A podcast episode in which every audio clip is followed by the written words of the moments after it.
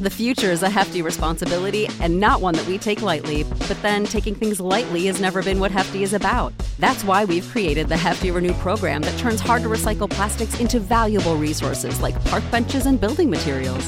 To participate, simply fill up an orange Hefty Renew bag with accepted items, tie it up, and drop it in with your regular recycling. That's it, it's that easy. It's time to rethink recycling with Renew. Particular valued resources may vary by geography. More info available at heftyrenew.com. Thanks for joining us for this episode of 13. We want to start by thanking our new patrons Lisa Marie Basile, Jamie Lawson, Jennifer LeBou, Lisa Geisler, Brenna B., Stephanie Davis, Danielle Fendura, Sarah Lynn Farr, Kirsty C., Crystal Ontiveros, Tori, Sean Hallion, Ishmael, Liz Fitz, Megan Haley, Ariana, Ali Roundy, Lindsay Jones, Garrett Gannon, Ashley Beavers Art, Braden Nichols, Madison Keck, Reed, Kirsten Eichelman, Emily Douglas, Sin Asust, and Jenna Myers. We couldn't do this without you. Our patrons get a second episode of 13 every month delivered directly into their patron only RSS feed access to a patron only Discord server where you can chat with us and other fans of the show, bloopers, weekly updates on the show, and more. Today is part four of our five part September October series. Part five will, of course, be released on Thursday, October 13th. If you don't want to wait 10 days for the finale, sign up on Patreon where the entire series is already up and ready to go. Find us at patreon.com forward slash 13pod. If you'd like to submit a story to be performed on the show, email us at info at 13podcast.com and put the words story submission in the subject line. You can find our submission guidelines on our website, 13podcast.com. Okay, are you ready? Turn down the lights, get cozy. And now, on with the show.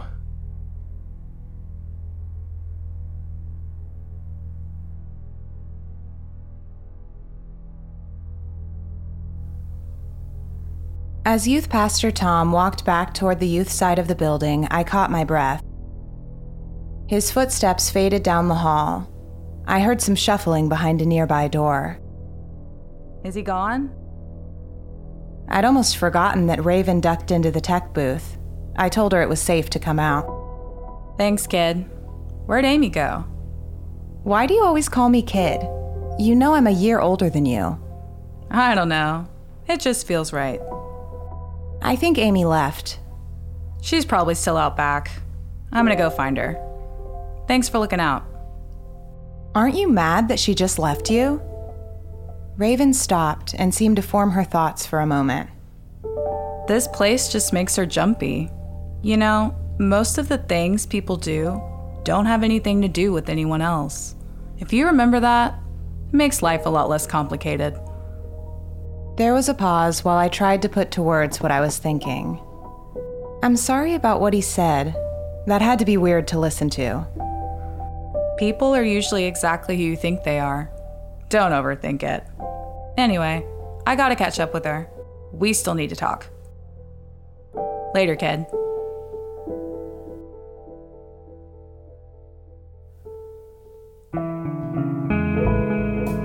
That night, I slept hard. There were no nightmares, and I felt great the next day. After school, the walk to the church was sunny, and there was a cool breeze. It was a perfect day. It was starting to feel like fall. September was coming to an end, and it was almost time for the walk through hell. We worked hard the last few days of the month.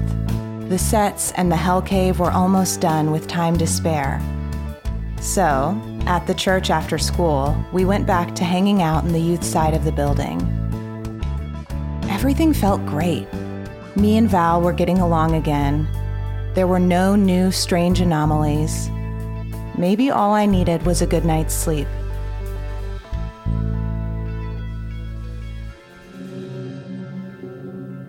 That good feeling didn't last. The next morning, I woke up to the news that another girl was missing. She was in the next town over. right on the edge of the metro. She was a senior in high school, just like me. She was working a closing shift at a fast food restaurant. She went out the back door to take the trash to the dumpster, and she never came back. The police made a new statement. They said that this latest case further proves that the Tri City killer is stalking his victims before abducting them. They didn't think he just happened to be in the right place at the right time to grab her on her way to the dumpster. He was waiting for her. They warned young women in particular to be on the lookout for someone following them, someone they all of a sudden seemed to encounter more often. At school, no one really talked about it anymore. Not like at the beginning of the year when it was on everyone's minds. While each new event was still shocking, you ran out of new ways to talk about it pretty quickly. One day, in between classes, I stopped into the bathroom and I heard a familiar voice behind me. Hey, kid. How's your sleep? Why did she keep finding me in the bathroom? Much better, thanks. Speaking of sleep, me and Amy were talking, and we want to help you with your demon problem. I was skeptical. Yeah? How's that? We're having a sleepover at Amy's this weekend. Just me and her. You should come too. We can talk there. Why does it have to be a whole sleepover? Can't we just do it somewhere else? There's a lot to talk about. Trust me, it's nothing sketchy. Amy didn't get to finish what she wanted to say at the church. Why can't she come find me? Her classes are on the other side of the building? Ugh, Jesus Christ. Do you want her help or not? Sorry. Yeah, okay. After school, I told my mom I was invited to a sleepover at Amy's. As it turns out, youth pastor Tom had already called my mom and told her that he saw us together. She'd been meaning to bring it up. He told her that he was concerned about who I was hanging out with. I told my mom that Amy was interested in coming back to the church, so that's why we were talking again. She gave me a look, as if trying to figure out if I was telling the truth. Then she relented and told me I could go. I felt terrible for lying to her. And somehow, even more, I felt terrible that she believed me.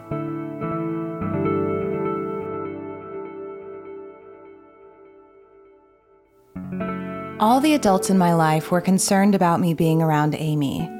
And the Bible says to honor your mother and father to listen to the church elders. Maybe they were onto something that I wasn't. But then again, Amy and Raven seemed to be the only people taking me seriously. Nonetheless, I was nervous about going to their sleepover. It's hard to explain. I think I was actually starting to like Raven. Amy was still standoffish, and while I don't think they were actually up to anything, I couldn't completely rule out that this was a big game to gas me up and then humiliate me. Regardless, as a Christian, you have to be careful with non believers. That includes when you're trying to talk to them about joining the church. Even when they don't mean any harm, they just don't have the same values as you. Things that seemed innocent enough, the wrong kind of music or movies, that could lead to impure thoughts or worse, normalizing the idea of sex before marriage. Or, more specifically in my case, the little games I played in Amy's basement all those years ago. Light as a feather, stiff as a board, Bloody Mary, trying to talk to the dead. That can open the door to all kinds of awful spirits and demons. So I needed to know just as much as they did about all things satanic. I don't know what they're planning a seance or their own weird version of an exorcism. I had to know what to look out for. I couldn't agree to do anything that would make me a participant in something evil. We didn't have internet yet at my house, so the church library was where I was going to learn it. I waited until most of the other youth group kids were gone and then I broke away from the group. I made my way over to the old side of the building where the church library was located. It wasn't much, basically just another Sunday school room with a couple of old donated couches and a few bookshelves. There was a rolling cart with a TV and VCR on it, like the ones at school. The sun was starting to get low in the sky, so the lighting wasn't great.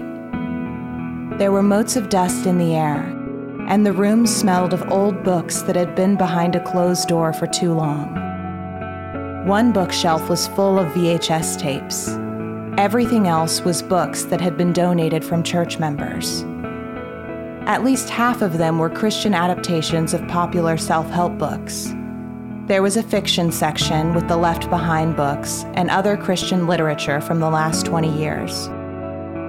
And then I found what I was looking for a single shelf in one bookcase devoted to spiritual warfare. I picked up the first book on the shelf and leafed through it. Then the next. Everything about what to do to avoid demonic influence. Nothing about what to do once you have it. I remembered what Amy said. It's about control. There's nothing about how to fix it because it isn't real. It's just about controlling you. I shook the thought away. These books were no help. I leaned back on the big couch in the far wall of the room. I allowed my shoulders to relax, and I took some deep breaths. I didn't want to turn on the overhead lights and draw attention to myself, should Youth Pastor Tom or anyone look down the hallway. The light coming through the window wasn't great, but it was enough.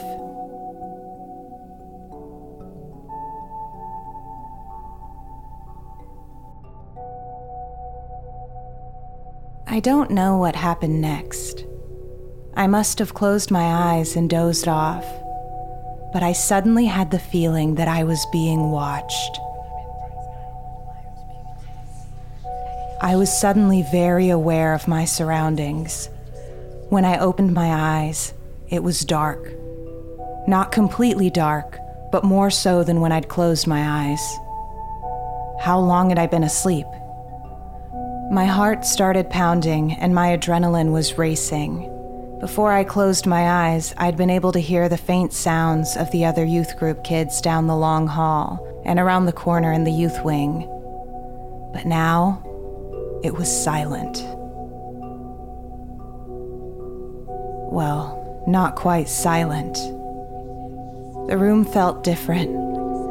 The rolling cart with the TV and VCR felt looming and menacing. It cast a shadow on the far wall. A fear welled up in my chest. Was I alone in the building? Or even worse, had my friends gone home and something else is in here with me? I was frozen to the couch. I was only a few feet from the open door. I saw images of the figure from my nightmares roaming the dark halls of the church as though stalking me.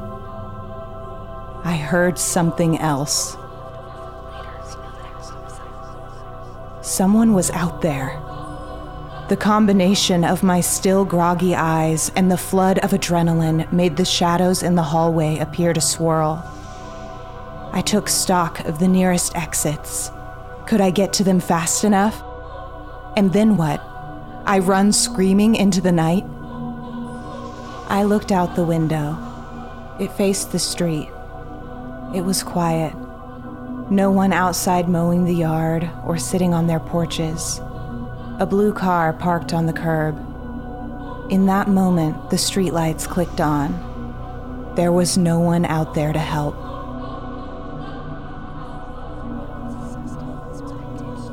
I turned back to the room. I could see the reflection of the window in the dark TV screen. I was hyper focused. I don't know why, but as my heart sped up, and as the panic started to take over, I couldn't look away from the screen. And just when I thought I might pass out and the edges of my vision went red, the TV screen cracked. I stood up on instinct. The couch squeaked loud as I moved. If there was someone or something out there, it knew I was here. I was unsteady on my feet. I may not be able to run. But whatever it was out there, whatever was about to happen to me, I was going to meet it standing up. Hello? It was Val. My legs almost gave out underneath me. The lights came on in the hallway. Harsh fluorescent light came pouring in the open doorway. I didn't realize it, but I'd been hyperventilating. I was sobbing uncontrollably. Urgent footsteps were coming toward me. I could hear more than one person. A moment later, Val and Cam came rushing into the church library. Hey, what are you doing over here? Everyone's gone. I tried to say something, to tell them I'd fallen asleep, but I couldn't compose myself long enough to make any sense. Cam looked at Val and then me. We were worried. We didn't see you leave and we couldn't find you. I was so embarrassed. Tears were pouring down my cheeks. I'd cried in front of Valerie a million times, but never in front of Cam.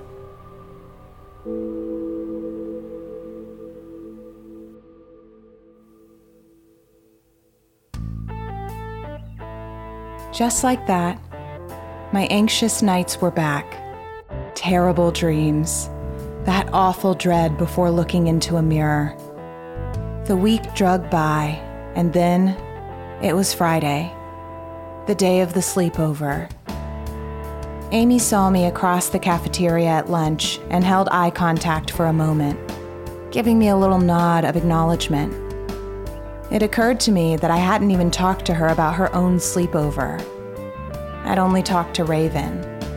That little nod was all I needed.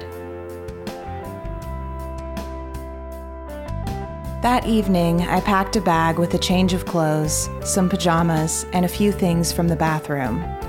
At around sunset, I stepped out my front door, and my mom watched as I walked down the street to Amy's.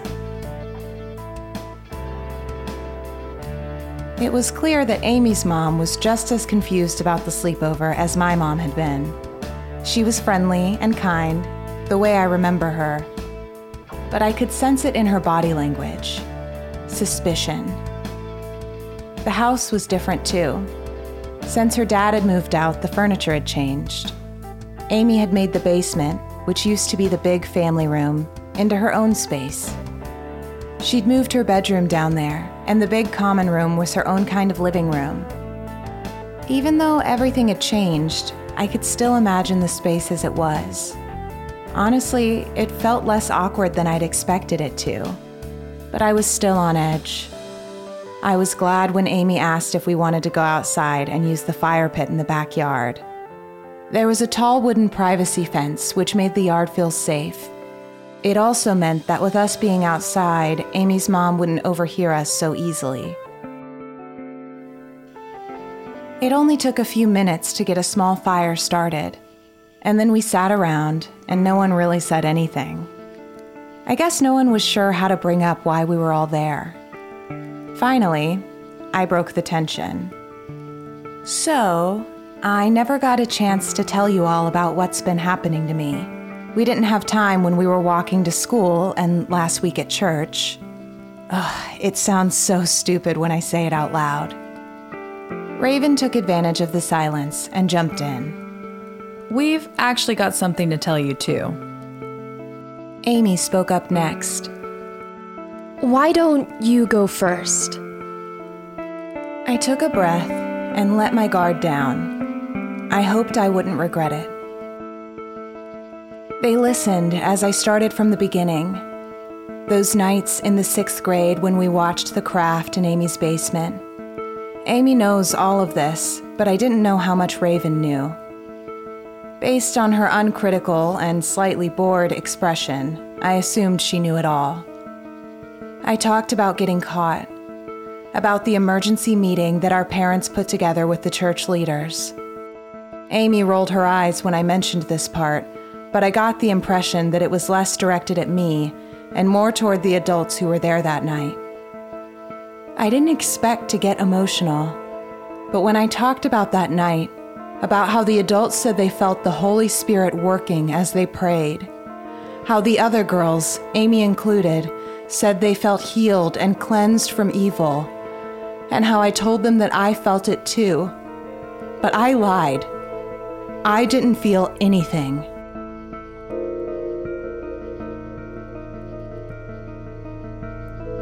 I thought for a long time that maybe you didn't have to feel something. Maybe it affected people differently. Or maybe I wasn't the only one who lied. But no one ever said anything, and we never talked about it again. After a while, I more or less forgot about it. Until this year. When I started talking about what had happened in the last few months, particularly that I could control smoke, Amy and Raven seemed to perk up. They hadn't been rude or dismissive, but they also didn't seem particularly interested until then. I told them I'd started seeing faces in mirrors over the summer, and that I was having these nightmares and visions. At first, someone lurking around the church in the dead of night, and then later they became visions of that figure killing Valerie. They gave each other a look, I had a feeling that if they hadn't been taking me seriously before, they were now. You know that none of this is real, right? The demons and the prayers are both make believe. I was taken back. I thought they were both into satanic stuff, worshiping the devil and summoning demons. That's the whole reason I told them. You don't believe in the devil? No, I don't. Didn't you feel something that night, though? Yeah, of course I did. When you grow up like we did, you're primed to believe in magic, and I believed in magic back then. And everyone we looked up to was giving us all this attention, even.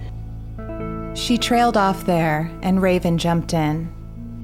Amy doesn't believe in anything. I'm the one you want to talk to about anything spiritual but this is pretty witchy, Caitlin. Isn't witchcraft the same as devil worship? No, it's something completely different. There's no god or devil, more like natural powers from the earth that you learn to harness. It's not inherently good or bad, it's all about what you do with it. It was hard for me to imagine a belief system that was outside the Bible. I understood devil worship because it was still rooted in the Bible. It had the same cast of characters that I already knew.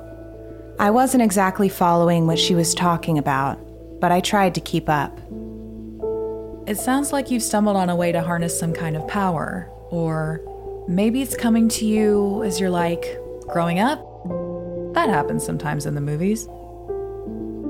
I was still trying to process what Raven said when Amy spoke up. I think there's another explanation to what's been going on. At least, some of it. I know you're going to get defensive about this, but please, hear me out. Okay. Okay. There's this thing uh, my therapist told me about. It happens when you push down emotions or thoughts that you don't like. But they're so intense, they start to work their way out. Okay. I think you know who the Tri City Killer is. And I think I know who it is too, and I think that's why all these things are happening to you. She hesitated for a long time. It was a moment before I realized what was happening. She was expecting me to put some piece together. I'm sorry, I'm not following. Amy and Raven looked at each other and then back at me. It's Youth Pastor Tom. I think he's the Tri City Killer. I rolled my eyes so hard it almost hurt. I want you to look at something. She pulled out a clear plastic bin with what looked like newspaper cutouts. I've been working on this. He strikes about once a month, and it usually happens on a Sunday night, right after youth group is over. And who are the victims? It's girls the same age as us. and I know you know how creepy he can be. She was right when she assumed that I would get defensive. I didn't like it when he talked about my clothes or lectured me about boys, but that didn't make him a murderer. Amy had been gone for too long. She didn't know what she was talking about. I felt heat in my cheeks, and it wasn't coming from the fire. They're always from towns right around us, but never here. That means he probably lives here, and he can't take anyone here because he's too recognizable. Someone would remember him, or his car in the area near the crime scene. But in towns around us, he's just some guy. Remember the second girl? She got out of her car in the middle of a country road and someone took her? You have to be able to gain people's trust. Who's better at that than he is? I wasn't convinced, not even remotely. If he holds to this pattern, the next time he kills will be during the walk through hell, and I think he'll do it there whether he likes it or not. The urge will get to a boiling point by then, he won't be able to help himself, and he'll be surrounded by his victim type high school girls. He hates them, you can tell the way he talks to them, the way he talks to you. Raven jumped in before I could open my mouth and let loose. Okay, what we're saying is, is that we want to tag along at the walk through hell. If we're wrong and nothing happens, then we're wrong. No big deal. We'll all go our separate ways. But if we're right, if we're right, you help catch a serial killer. Amy jumped back in. And while we're there, we can learn more about your powers. Or whatever. Maybe they're just in your head, or maybe you've accidentally tapped into some earth power. Or you're right, and there really is a demon stalking you. One way or another, don't you think the walk through hell is a dangerous place for you to be alone without anyone on your side? If anything will trigger your demon, it's the walk through hell. I didn't answer. My head was spinning. I know it's a lot. Just think it over. Let us tag along and watch the church. Think of us as spiritual bodyguards. And while we're there, we'll work on our thing. Everyone wins. What happened back then? What changed for you? Amy and Raven looked at each other again. Just trust me. I had to go to counseling with Youth Pastor Tom and Mrs. Hart after the whole thing happened. Just trust me. He's a creep. She is too. Is that why you gave up on church? No, it was already happening. Everything that happened, it just confirmed that I was already going in the right direction.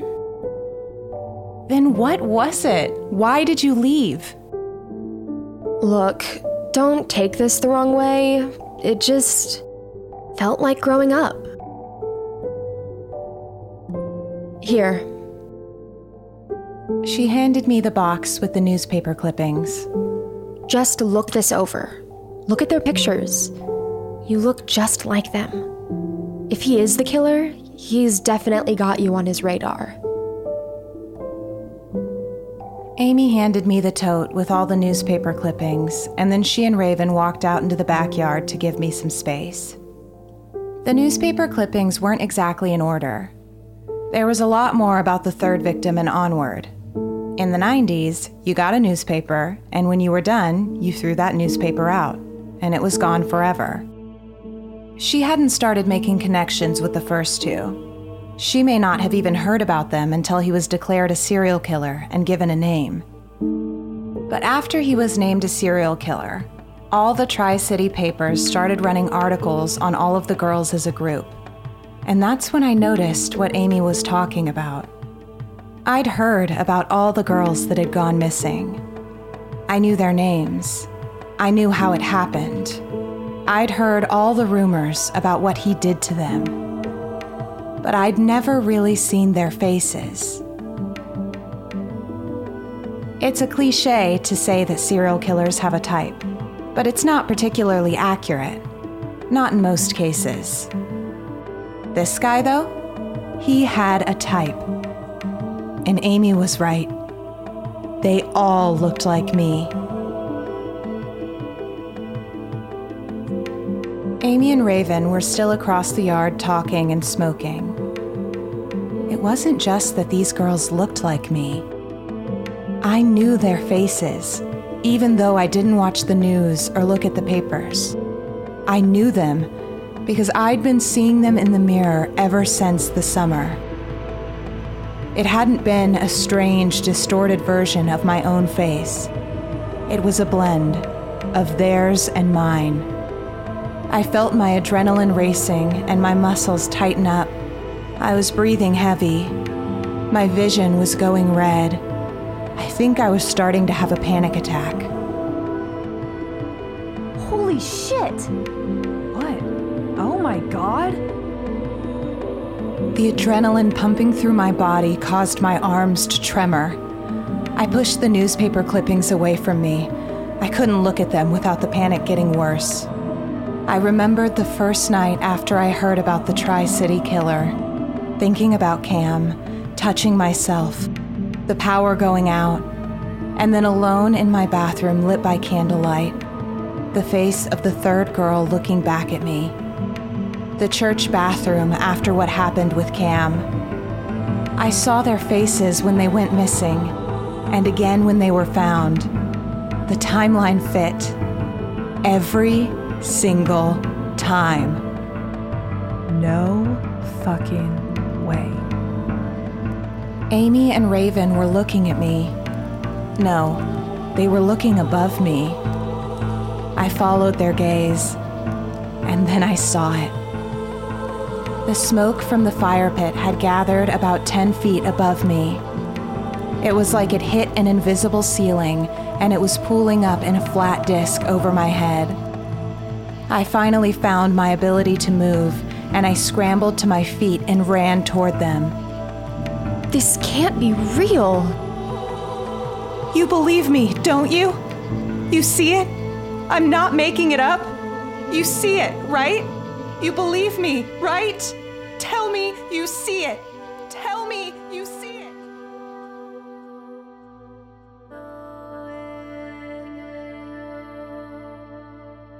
When my panic attack faded, whatever held on to the smoke slowly loosened its grip. I was exhausted. Back in Amy's basement, she and Raven paced back and forth. They were manic, talking over and past me while I laid back on the couch. Obviously, they'd been wrong about this all being in my head. There was something unnatural going on with me. But Amy was even more convinced that it was happening because I knew the truth about youth pastor Tom, and all of my pent up emotions and denial were driving it. She wasn't going to be convinced of anything else. They spent the night planning. Amy insisted that she be there every night of the walk through hell. She wanted to be sure of his whereabouts the whole time. They would wait in the parking lot if they had to, but if I could get them in and hide them somewhere near the walk through hell, that would be best. I just agreed to everything. I was so exhausted I couldn't think straight. Amy insisted that I check in with them between every show to make sure I was safe and help her keep an eye on all the youth group girls. Somewhere in the middle of all of this, I fell asleep, and I was out for the night.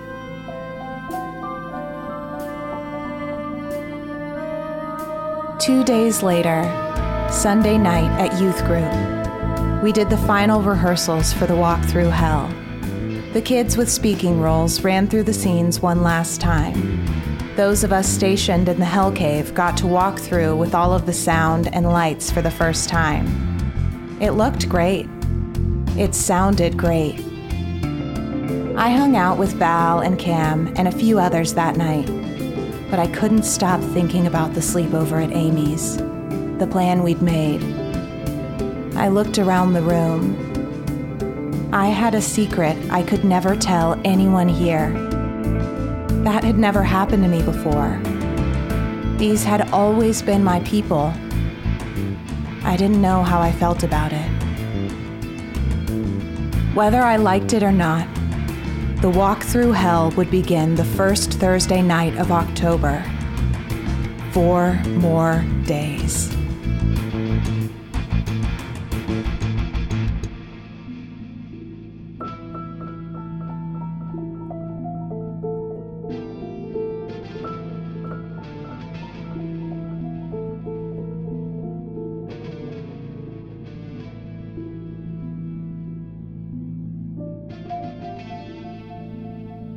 Thanks for joining us for this episode of 13. If you like what you heard, stop what you're doing and leave a five star rating and review wherever you listen to podcasts.